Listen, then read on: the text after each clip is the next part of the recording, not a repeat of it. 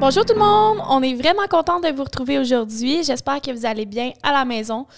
Notre objectif aujourd'hui, là, ça va être vraiment de vous plonger dans le monde des acheteurs. Donc, euh, c'est quoi la réalité d'un acheteur, puis c'est quoi les étapes? Yes! Fait que pour commencer, pourquoi faudrait faire affaire avec un courtier immobilier quand on veut acheter une maison, Malika? OK, en fait, euh, les, les raisons sont longues, on en a beaucoup, mais je pense que la principale raison, ça serait vraiment pour se protéger en tant qu'acheteur. Pourquoi qu'on se protège en faisant affaire avec un courtier immobilier? C'est vraiment que nous, on est, euh, proscrit à des lois sur le courtage immobilier. Donc, on va avoir vraiment là, euh, tout un, monde juridique qui va être vraiment adapté pour euh, les transactions immobilières. Puis on a euh, l'autoréglementation euh, du courtage immobilier qui est là vraiment pour nous encadrer. On va avoir une assurance responsabilité. Puis, fait que déjà là, on a le côté plus légal. Mais si on va dans un côté, côté acheteur, peut-être, ben, ça va être d'être accompagné, d'avoir quelqu'un qui va négocier pour nous, d'avoir quelqu'un qui va faire des recherches pour nous. Puis aussi, quelqu'un qui va connaître nos besoins, notre réalité, qui va savoir vraiment nous faire un portrait juste de la propriété. Donc, de vraiment, en fait, enlever tout le stress que ça peut avoir. 100% En fait, c'est pas compliqué. Un courtier, ça prend le stress que vous avez sur les épaules puis ça les met sur les nôtres. On a le dos large, on, a, on, en prend. Puis en fait, si je comprends bien, ben en fait, quand que vous ne faites pas affaire avec un courtier, toutes les lois que Malika vient de, de nommer, mm-hmm. c'est pas les mêmes. Donc, ça ne s'applique pas dans ce cas-ci. Donc, ça peut être parfois un petit peu plus euh, difficile, je dirais. Bien, ça peut être ça, mais en même temps, c'est vraiment le côté protection. La loi est, pas faite pour vous protéger en tant que consommateur euh, dans l'achat d'une propriété si vous n'êtes pas euh, représenté par un courtier immobilier. Donc, les, réglementations vont être différentes. Les conséquences par rapport, dans le fond, les, les membres d'une transaction, bien, ils ont beaucoup moins d'implication puis de c'est quoi le mot là euh, de responsabilité? responsabilité exactement. Donc euh, je pense que en tant qu'acheteur surtout que pour vous faire affaire avec un courtier immobilier c'est pas nécessairement euh, plus coûteux c'est pas plus difficile puis il y a rien de compliqué là-dedans. Fait que pourquoi vous priver de toute cette protection là quand elle est à votre disposition là? De tous les services aussi de tout le temps qu'on vous enlève pour c'est vraiment nous qui prenons le temps de faire les recherches de remplir les documents de comme tu as dit un peu plus tôt, c'est notre job. Donc, on vous enlève vraiment ce stress-là des, épaules. Nous, notre temps est dédié à ça. vous, vous avez le travail, vous avez euh, votre famille, vous avez plein de responsabilités en dehors du processus d'achat, mais nous, notre temps est consacré à ça. Donc, on manque aucune opportunité. On est rapide sur le téléphone, on prend des visites, on est capable de faire des recherches pendant que vous, vous êtes au travail, les sous continuent à rentrer, mais nous, on dédie tout notre temps à votre cause puis trouver la maison parfaite. Yes! j'espère que ça vous a convaincu de faire affaire avec un courtier. En tout cas, je, si c'est pas convaincu, je suis sûre que vous allez commencer les recherches par vous-même puis vous allez penser à nous. Oui. Good! Donc, euh, sinon, euh, toi, Kylian, euh, comment qu'on comment qu'on fait pour choisir un courtier? Je pense que c'est important lors de la présélection de courtier. En fait, les critères pour choisir la personne avec qui on va faire affaire, je crois que c'est d'avoir confiance en elle, de sentir un mhm. lien assez fort qui va vous unir parce qu'en fait, euh, ça peut être, autant que ça peut être rapide, l'achat d'une maison, que ça peut être long, ça peut prendre du temps, mhm. euh, ça peut être euh, beaucoup de déception. On a fait une offre d'achat, elle a été refusée. Donc, je pense que c'est de vraiment choisir une personne qui va être capable de, de vous rassurer, de vous dire Inquiète-toi pas, c'est pas grave, d'avoir confiance en elle aussi de, vraiment lui laisser. Euh, oui, ben, je pense quelqu'un qui va être capable de cerner vos besoins rapidement, euh, qui va être capable de bien vous conseiller puis de s'adapter à vous. Je pense que c'est pas tous les acheteurs qui ont besoin de, du même accompagnement, euh, des mêmes conseils. Puis il y en a qui vont être beaucoup plus inquiets que d'autres. Il y en a que ça fait plusieurs maisons qui achètent. Donc, dans une circonstance comme ça, ben souvent, ils ont, ils ont moins besoin d'être accompagnés, de, de, savoir la base. Ils la connaissent déjà. Je pense que n'importe quel professionnel, faut, euh, une des plus grandes qualités, doit être capable de s'adapter mm-hmm. au client qu'il y a devant lui. On recommence à zéro avec chaque, euh, chaque euh, client.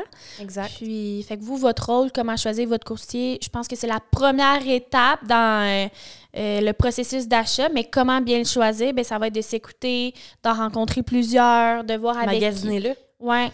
faut magasiner son courtier. Il faut pas s'arrêter juste à un. 100 ayez-en au moins trois, je vous dirais, à magasiner parce que ça va vraiment vous, vous permettre de savoir, OK, bon, mais telle personne travaille d'une façon, ah, j'aime pas ça.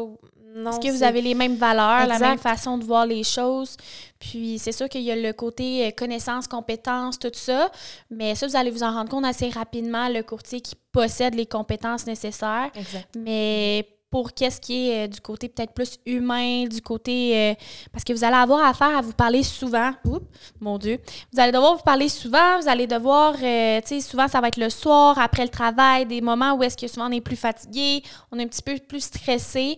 Ça prend quelqu'un que, que ça vous fâche pas là, de dire « Ah non, mon côté m'appelle encore Colin. » Ah non, pas elle. ouais. Faut, faut, après le notaire, on ait le goût d'aller souper, là. Exact, oui. Quasiment lier une amitié avec cette personne-là. Mm. Souvent lorsque vous choisissez un courtier immobilier, ça va être probablement votre courtier pour toute la vie parce que il y a des gens qui vendent, qui achètent, euh, ils, ont, deux, trois maisons dans une vie. Si vous avez eu une belle expérience avec ce courtier-là, vous allez penser automatiquement à lui lors de peut-être votre prochain euh, investissement ou même lors quand, quand, vient le moment de conseiller un ami, hey, je veux vendre ma maison. Hey, attends, j'ai un courtier immobilier, j'ai tellement eu une belle expérience avec euh, cette personne-là. Là. Mhm. Prends-la, je, je, vais te donner son numéro. Fait que je pense que c'est vraiment d'avoir ben, quelqu'un de compréhensif, d'avoir des bons liens avec la personne, d'avoir Quelqu'un de confiance. Exact. On est amis. Good. Donc, euh, je vous dirais aussi en tant qu'acheteur, lorsque vous commencez à magasiner pour une maison, une fois que vous avez choisi votre courtier, que vous avez vraiment décidé euh, avec qui vous voulez bâtir une, belle relation, avec qui vous voulez traverser ces étapes-là, c'est de en fait, c'est d'avoir un contrat avec cette personne-là. Depuis le 10 juin 2022, euh, en fait, l'OASIC nous oblige à avoir un contrat de courtage achat lorsque, en fait, vous voulez être représenté. Donc, que vous voulez avoir un courtier qui représente vos intérêts, c'est maintenant obligatoire d'avoir un contrat qui vous lie mm-hmm. ensemble avec certaines euh, conditions, en fait, au contrat, un, délai également.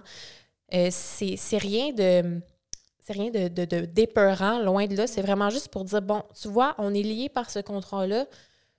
On est sérieux. C'est pour démontrer peut-être, en fait, le sérieux des deux parties, dans le sens que le courtier, ben, il démontre qu'il va vraiment travailler dans vos intérêts, parce que dans le contrat de courtage achat, il y a vraiment une section qui est prédestinée pour euh, dire, bon, on recherche dans quel montant, c'est quoi nos critères un petit peu? Euh, vraiment, on va y aller vague, vraiment large pour inclure toutes les conditions que vous souhaitez, mais ça démontre que le courtier s'engage à rechercher des propriétés qui correspondent à vos besoins. À représenter vos intérêts, mais aussi, ça nous protège, nous, en, respectant en fait que vous n'irez pas, vous pas voir d'autres courtiers. Vous vous engagez envers nous, nous, on s'engage envers vous. Mhm. C'est vraiment un contrat pour nous unir. Oui, il va y avoir un délai sur ce contrat-là, comme n'importe quel engagement euh, légal. Par contre, euh, c'est sûr que c'est un contrat qui va être résiliable. si jamais, mhm. euh, peu importe, vous réalisez à un moment donné que ça ne fonctionne pas avec ce courtier-là, ou même nous, mon Dieu, cet acheteur-là, ça ne fonctionne pas, je ne me sens pas apte à représenter comme il faut ces c'est que c'est besoin. Mais là, dans ce moment-là, on peut résilier le contrat. C'est une entente qu'on fait, puis mhm. on l'annule. Fait que c'est pas un engagement pour la vie, ne vous inquiétez pas, mais c'est juste pour démontrer le sérieux de la transaction. C'est quoi la double représentation? que courtier, par exemple, je prends un mandat de vente. Donc, je vais représenter le vendeur pour euh, afficher sa propriété sur le marché. Puis là, je reçois des appels d'acheteurs intéressés, tout ça. Puis, euh, avant, ce qu'on pouvait faire, c'est, bon, ben parfait, vous voulez visiter, je prends une visite avec vous. Euh, on visite, ensuite sont intéressés, on fait une offre d'achat. Donc là, je me retrouve à représenter les intérêts du vendeur et de l'acheteur parce que je dois faire la meilleure offre d'achat pour l'acheteur, mais moi, je connais les intérêts du vendeur. Je sais ce qu'il veut, je sais c'est quoi sa marge de négociation. Donc, c'est important d'être vraiment impartial là-dedans puis être un petit peu euh, neutre. Mais ça doit être quand même assez compliqué parce que lorsque tu représentes les intérêts du vendeur, ton but, c'est d'avoir le meilleur prix pour mm-hmm. sa maison. Mais quand on représente les intérêts de l'acheteur, c'est d'avoir le prix le plus bas qu'il peut obtenir. Idéalement, Est-ce que tu as déjà vécu des situations où est-ce que tu étais un petit peu euh, prise entre les deux parties, que tu savais pas trop comment agir, que tu t'es senti inconfortable peut-être? Euh, pas vraiment. En fait, moi, je suis vraiment quelqu'un qui, tu sais, on dirait que je suis capable de faire des petites boîtes dans ma tête. Fait que c'était vraiment des, des dossiers différents à mes yeux. Quand j'étais avec l'acheteur, ben, je me concentrais sur ses intérêts à lui. Il me partageait son budget, il me partageait ses critères, euh, lui, qu'est-ce qui l'inquiétait par rapport à la maison, tout ça. Puis, je rédigeais une offre en fonction de lui, qu'est-ce qui est le mieux pour lui. Ensuite de ça, quand je prenais l'offre d'achat puis je la présentais à mon vendeur, ben, je présentais l'offre telle qu'elle. Puis ensuite, ben, je faisais mes recommandations en fonction de ses besoins à lui. C'est sûr qu'il y a vraiment une ligne là, qui, qui peut être franchie facilement. Faire une évaluation, mais c'est sûr qu'on fait l'évaluation pour vendre la maison. Donc, euh, déjà, on a fait les comparables, on a déjà fait un travail où est-ce qu'on on pense qu'on a affiché la maison à la juste valeur. Fait que négocier à la baisse, c'est plus difficile parce qu'on se dit, ben, je considère qu'elle vaut déjà le prix qu'on a affiché. Des fois, il y a une petite marge de manœuvre quand même, Oui, oui, oui. mais en général, euh, le prix est déjà établi en fonction de ce qu'on pense que ça vaut. Là. Donc, en fait, c'est ça, la double représentation, je pense qu'elle a été un petit peu abolie par Ouais. l'OASIC pour permettre euh, à- aux deux parties de se sentir représentées également. Je, Mhm. je- Pour pas faire de conflit d'intérêts, puis s'assurer, pour encadrer un petit peu plus les courtiers dans cette, euh, dans cette manœuvre-là, si je peux dire ça comme ça, parce que oui, moi, je me sentais bien à l'aise, mais il y en a d'autres courtiers que peut-être qu'ils l'ont franchi la ligne parce qu'elle est très mince, puis c'est facile à faire, divulguer le contenu de l'offre d'achat ou tu peu veux importe. pas mal faire, c'est Non. juste que... ouais. divulguer les prix, divulguer tu sais, des choses qui sont euh, des informations euh, secrètes, personnelles ou peu importe. Fait que c'est sûr qu'aujourd'hui, en 2023, ben là, euh, la loi est, interdite pour, à la double représentation, ce qui signifie que, exemple, je suis le courtier du vendeur, puis je vends la propriété, il y a quelqu'un qui m'appelle, je vais être obligée légalement de lui dire, je te conseille fortement de te trouver un courtier pour représenter tes intérêts. Exact. Parce qu'en fait, toi, en tant que courtier, en fait, la, la phrase à dire, je crois, c'est ben, j'ai un contrat de courtage avec mon vendeur, je Mhm. dois lui représenter, je dois représenter ses intérêts. Mhm. Euh, je, vais te, je, vais te, te- je vais te donner un traitement juste et équitable. Par contre, Mhm. je te conseille fortement d'aller voir un courtier immobilier. J'en ai plein, je peux t'en référer si tu veux, Mhm. pour vraiment euh, Le- éviter le, le- le conflit d'intérêts, pour éviter de, de- de ne pas respecter la loi. C'est ça, exactement. Fait que la loi, comment elle est écrite, c'est que si on souhaite être représenté, le mot représenté est très important, par un courtier immobilier, ben là, on doit être lié par un contrat de courtage achat. Maintenant, c'est comme ça que ça fonctionne. Mhm. Fait qu'on vous explique un peu rapidement c'était quoi le contrat? C'est pas quelque chose qui est inquiétant, mais c'est quelque chose qui est, qui est rendu obligatoire si on veut. euh, Nécessaire. Ouais, exactement. Fait qu'en fait, euh, les étapes en tant qu'acheteur aussi, bon, c'est d'avoir un contrat, trouver son courtier, etc. Mhm.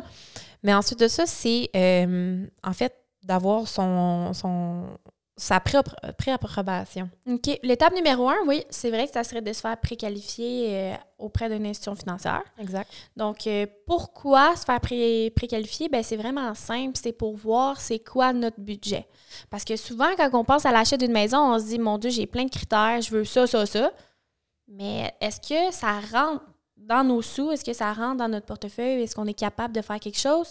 Bien là, c'est vraiment l'institution financière qui va être prête à vous dire, bon, ben nous, avec votre situation actuelle euh, financière, donc euh, les prêts que vous avez déjà, euh, Les les, dettes. dettes. ou pas de dettes, peu importe, ben votre métier, ça fait combien de temps vous le faites et tout, ils vont être capables de dire on est à l'aise pour vous prêter, exemple, 300 000 Bon, parfait. Souvent, nous, on se fait une petite idée, ah, je pense que je suis capable d'avoir tant, je suis pas inquiet, j'ai une bonne job, ça fait longtemps. Mais on n'est pas les experts, c'est pas nous qui est capable d'aller en profondeur. Voilà, code de Un représentant et tout. hypo- hypothécaire va vraiment pouvoir plus approfondir les choses et va pouvoir vous donner une, Ouais. une lettre de préapprobation Officielle. officielle qui dit bon, tu vois, la banque est prête. En fait, tu es préautorisé à tel montant. Puis, qui puis- permet ouais. de, de, nous, en tant que courtier, faire nos recherches selon le, Le prix budget. le budget que vous avez. Oui, exactement. Puis c'est important parce que sinon, ben, on peut aller visiter des maisons, premièrement, qui sont en dessous de notre budget parfois ou au-dessus du budget. Puis là, quand ça. on visite des des maisons. attentes. Exactement, on va avoir des attentes, puis ça va être difficile après ça de redescendre dans une autre catégorie. Des fois, là, c'est 20 000 qui peut faire une différence. Ben oui. Fait que c'est important de pour pas faire perdre le temps des vendeurs non plus. Euh, écoute, euh, eux, il faut qu'ils sortent quand on visite. euh, tu sais, c'est de la gestion de temps. Fait que pour pas faire le, perdre le temps à personne, la première étape, c'est de se préqualifier. On se fait pas faux espoirs. ou on est dans la, dans la juste valeur de qu'est-ce qu'on est capable de se procurer. N'hésitez pas, en fait, si vous avez aucune idée vers Mhm. qui vous tournez pour une préappora- une préapprobation, euh, demandez à votre courtier immobilier. On a des références dans chaque institution financière, que ce soit Desjardins, Mhm. Banque nationale. On a vraiment euh, toutes les, les institutions. Euh, on va pouvoir vous référer des, des- des représentants hypothécaires qui vont pouvoir vous servir et vous, vous sortir une préapproba- préapprobation. Exactement. J'ai de la misère avec ce mot-là aujourd'hui. Oui, c'est difficile.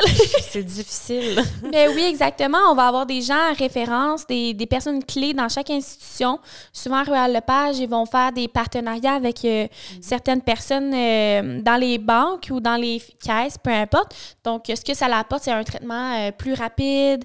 Euh, tu sais, souvent, on va avoir un, un service qui va être vraiment complet, puis euh, ça va nous permettre de passer à la prochaine étape le plus rapidement. Puis, euh, on sait que c'est un service qui est, qui est comment je, maîtrisé par Ouais. cette personne-là, si je peux dire ça comme ça.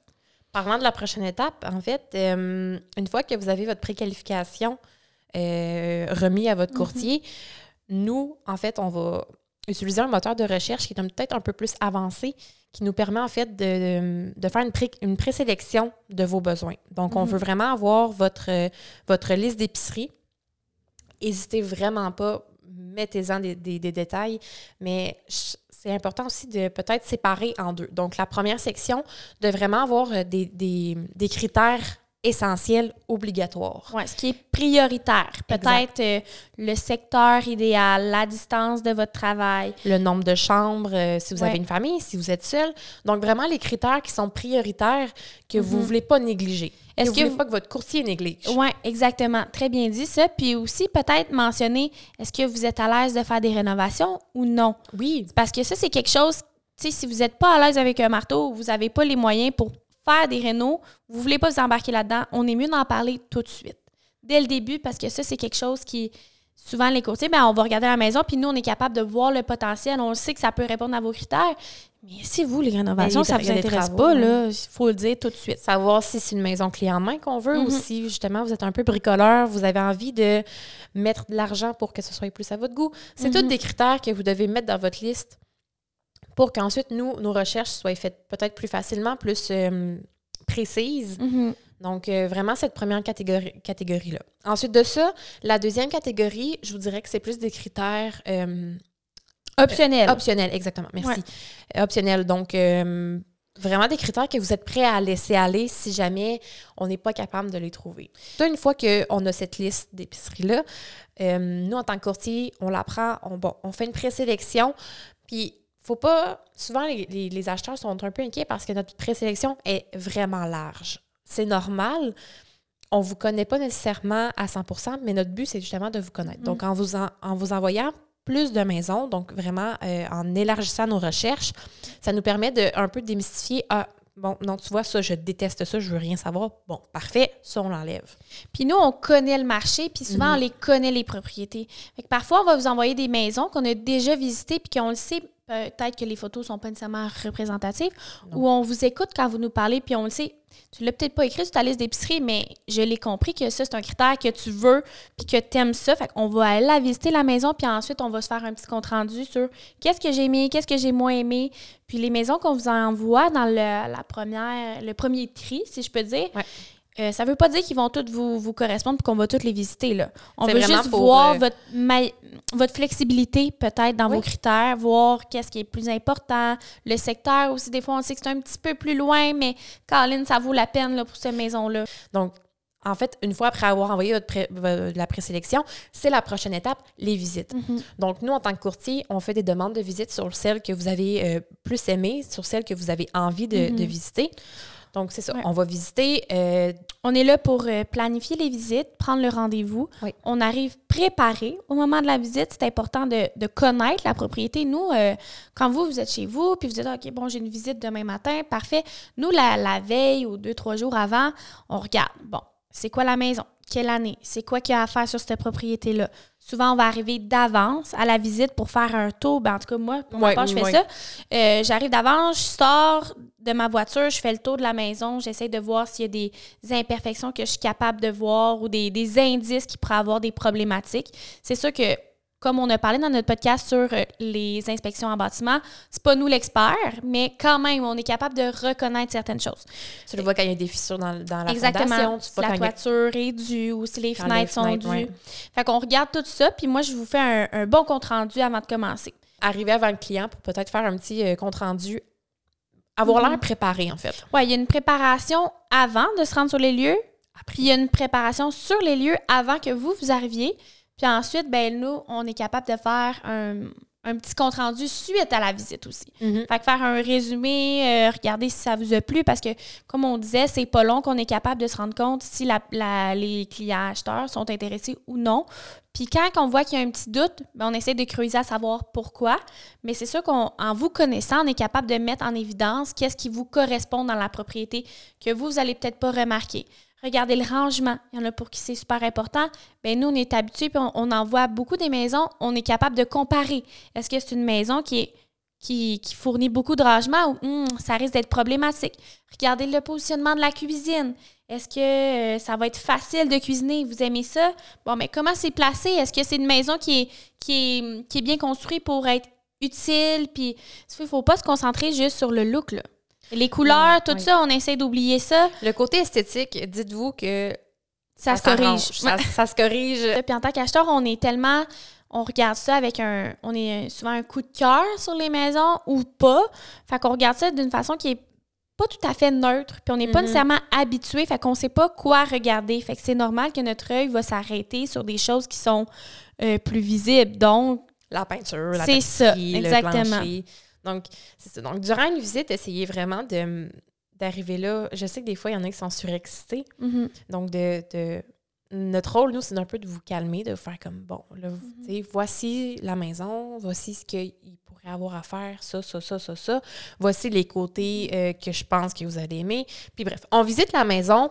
Ensuite de ça, on se rend compte pour vraiment, euh, bon, Bien, chose à conseiller, moi, que je commencerais, c'est que parlez pendant la visite. Dites qu'est-ce que vous en pensez. Oui. Comme ça, le courtier immobilier, par la suite, va être capable de faire une euh, belle conclusion, puis va être capable de mieux vous conseiller Mhm. pour la suite des choses. en- ensuite, après avoir tout visité, on y va avec la promesse d'achat. Donc, c'est quoi la promesse d'achat? Bon, donc la promesse d'achat, en fait, ça va être vraiment de euh, faire un scénario parfait pour vous. On va regarder euh, combien vous voulez payer pour la propriété, puis nous, on va être en mesure de vous suggérer un prix ou, on va être capable de faire des comparables, on va faire une petite analyse pour ça, mais on va vraiment regarder avec vous combien vous êtes à l'aise de payer, puis qu'est-ce qui est raisonnable aussi. Ensuite, on va regarder est-ce qu'il y a des conditions qu'on devrait ajouter pour faire le scénario parfait? Dans une condition, là, ça peut être vraiment n'importe quoi. C'est quelque chose qui vous inquiète, que vous voulez faire des vérifications supplémentaires avec des experts, on va l'ajouter. Euh, si vous Une voulez... inspection? euh, Ben ça, c'est pas dans... Oui, il y a- il y, a une case précise pour l'inspection, mais moi, j'étais plus euh, dans les conditions Oui, oui, oui. supplémentaires. C'est sûr que l'inspection, nous, on, on est... On, est, on, on vous est recommande fortement. C'est important. Mais fait qu'il va y avoir l'inspection. C'est toujours à vous de décider si vous souhaitez en faire une ou pas, parce que c'est à votre charge. Fait que, il faut prendre en considération ça. C'est votre tout ce qu'on met dans l'offre d'achat, c'est vos décisions à vous. C'est pas quelque chose que le courtier devrait vous imposer. Il va être là pour vous recommander fortement ce qu'il pense qui est le meilleur pour la propriété et pour vous, mais quand même, c'est à votre décision à vous. Donc, euh, on va mettre nos conditions. Ça peut être un expert, ça peut être euh, euh, je veux des inclusions supplémentaires, je veux des exclusions, il y a des travaux qu'on aimerait qu'ils soient faits sur la propriété avant d'emménager. Il y a des Peu documents importe. auxquels je voudrais avoir accès. Souvent, euh, les documents sont peut-être pas fournis. D'emblée, par exemple, ouais. qui ils disent qu'ils ont accès à des, des factures de changement de toiture. Bien, vous avez le droit de demander Les à les voir, absolument. Sinon, on peut se désister si les, si les documents ne rentrent pas dans les, dans les délais inscrits. Fait qu'on va avoir ça. Ensuite de ça, c'est important d'avoir votre notaire avec lequel vous voulez faire affaire parce que c'est quelque chose qu'on va inscrire dans l'offre d'achat. Encore une fois, les notaires, si jamais vous en avez pas, vous avez aucune idée, Mhm. les courtiers immobiliers, on, on a, on a une liste de notaires, en fait, à vous référer. Donc, avec euh, qui on travaille, qu'on est habitué, on sait que- comment il Donc, le notaire, on va avoir aussi la prise de possession idéale pour vous. Euh, la prise de possession, c'est le moment où est-ce qu'on on a les clés de la maison, puis il y a l'acte de vente aussi. Euh, ça, c'est le moment où est-ce qu'on signe, c'est le moment où est-ce qu'on paye. Où est-ce qu'on passe chez le notaire, en fait? Exactement. Fait Souvent, l'acte de vente et la prise de possession vont être la même journée, donc chez le notaire. Par contre, des fois, ça arrive où est-ce qu'on on, on, signe chez le notaire, on est en plein milieu du mois d'hiver, puis les vendeurs sont déménagés en plein, en plein mois de janvier, c'est peut-être pas ce qu'on désire. Donc, il y a une entente entre les deux parties. Mm-hmm. Parfait on signe chez le notaire au mois de janvier, mais la prise de possession se fait en juillet. C'est pas d'emblée que les deux sont la même date. Donc, c'est à prendre en considération. Il faut vraiment démystifier, euh, faire la différence entre acte euh, de vente et la prise de possession. On est habitué chez le notaire, yes, c'est ma maison, je peux, je peux aller déménager la journée même. Mais si on n'a pas mis les mêmes dates, là, ça peut être différent. Fait que ça, c'est à prendre en considération. On va faire une offre qui est en fonction de vos besoins à vous. Ensuite de ça, on a aussi un délai. L'offre d'achat est valide combien de temps? Combien de temps je m'engage? Parce qu'il faut savoir que quand on signe une offre d'achat, on est lié légalement, on est obligé d'acheter si elle est acceptée.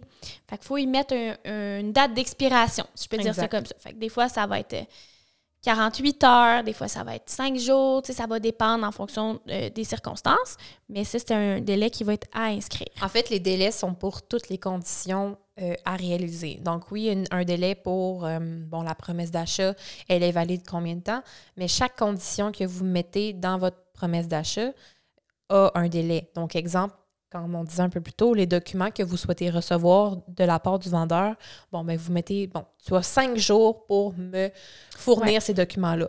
Après cinq jours, si je n'ai pas reçu tous les documents, je peux me désister. Oui, si la condition n'a pas été euh, remplie, ouais, réalisée.